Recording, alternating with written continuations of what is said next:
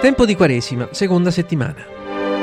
Si avvicinavano a lui tutti i pubblicani e i peccatori per ascoltarlo. I farisei e gli scribi mormoravano: Costui riceve i peccatori e mangia con loro.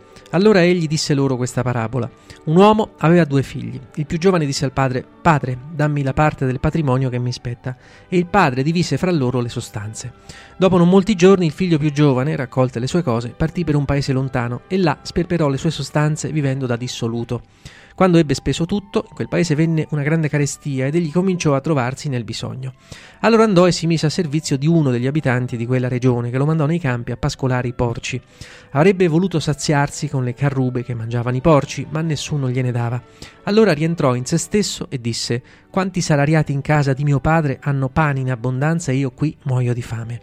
Mi leverò e andrò da mio padre e gli dirò: Padre, ho peccato contro il cielo e contro di te, non sono più degno di essere chiamato tuo figlio. Trattami come uno dei tuoi garzoni. Partì e si incamminò verso suo padre. Quando era ancora lontano, il padre lo vide e commosso gli corse incontro, gli si gettò al collo e lo baciò. Il figlio gli disse: Padre, ho peccato contro il cielo e contro di te, non sono più degno di essere chiamato tuo figlio. Ma il padre disse ai servi: Presto, portate qui il vestito più bello e rivestitelo, mettetegli l'anello al dito e i calzari ai piedi. Portate il vitello grasso, ammazzatelo, mangiamo e facciamo festa, perché questo mio figlio era morto ed è tornato in vita, era perduto ed è stato ritrovato. E cominciarono a far festa. Figlio maggiore si trovava nei campi. Al ritorno, quando fu vicino a casa, udì la musica e le danze. Chiamò un servo e gli domandò che cosa fosse tutto ciò. Il servo gli rispose: È tornato tuo fratello e il padre ha fatto ammazzare il vitello grasso perché lo ha riavuto sano e salvo. Egli si arrabbiò e non voleva entrare. Il padre allora uscì a pregarlo, ma lui rispose a suo padre: Ecco, io ti servo da tanti anni e non ho mai trasgredito un tuo comando, e tu non mi hai mai dato un capretto per far festa con i miei amici. Ma ora che questo tuo figlio che ha divorato i tuoi averi con le prostitute è tornato, per lui hai ammazzato il vitello grasso. Gli rispose il padre: Figlio, tu sei sempre con me e tutto ciò che è mio è tuo, ma bisognava far festa e rallegrarsi perché questo tuo fratello era morto ed è tornato in vita, era perduto ed è stato ritrovato. Gesù è spesso circondato da malati, da peccatori, da gente sola, abbandonata, e lui li amava, passava molto tempo con loro e tutto ciò non passava ovviamente inosservato, anzi suscitava forti accuse da parte dei farisei contro di lui. Ma il rapporto di Gesù con i peccatori e con i poveri non è casuale, fa parte della sua stessa missione, anzi si potrebbe dire che è una tra le parti più importanti. Ed ecco perché quando l'accusano di frequentare i peccatori, Gesù non parla di sé, ma di Dio, di come Dio agisce, potremmo di come Dio è proprio fatto.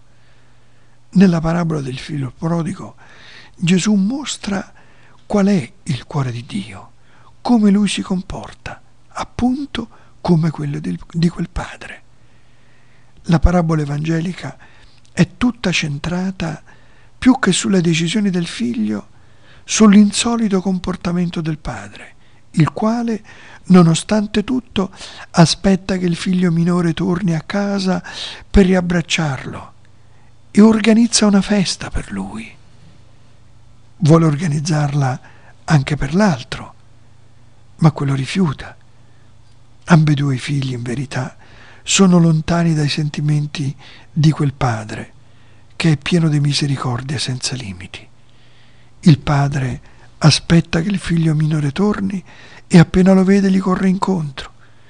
È vero, Dio ci corre incontro pur di riaverci. E questo è il senso del perdono cristiano.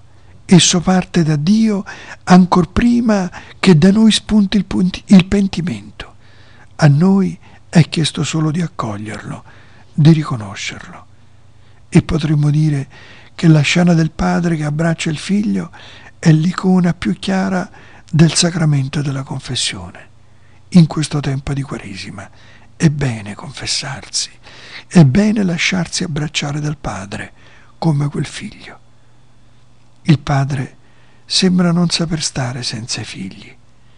Ecco perciò che si dirige anche verso il figlio maggiore che non voleva entrare.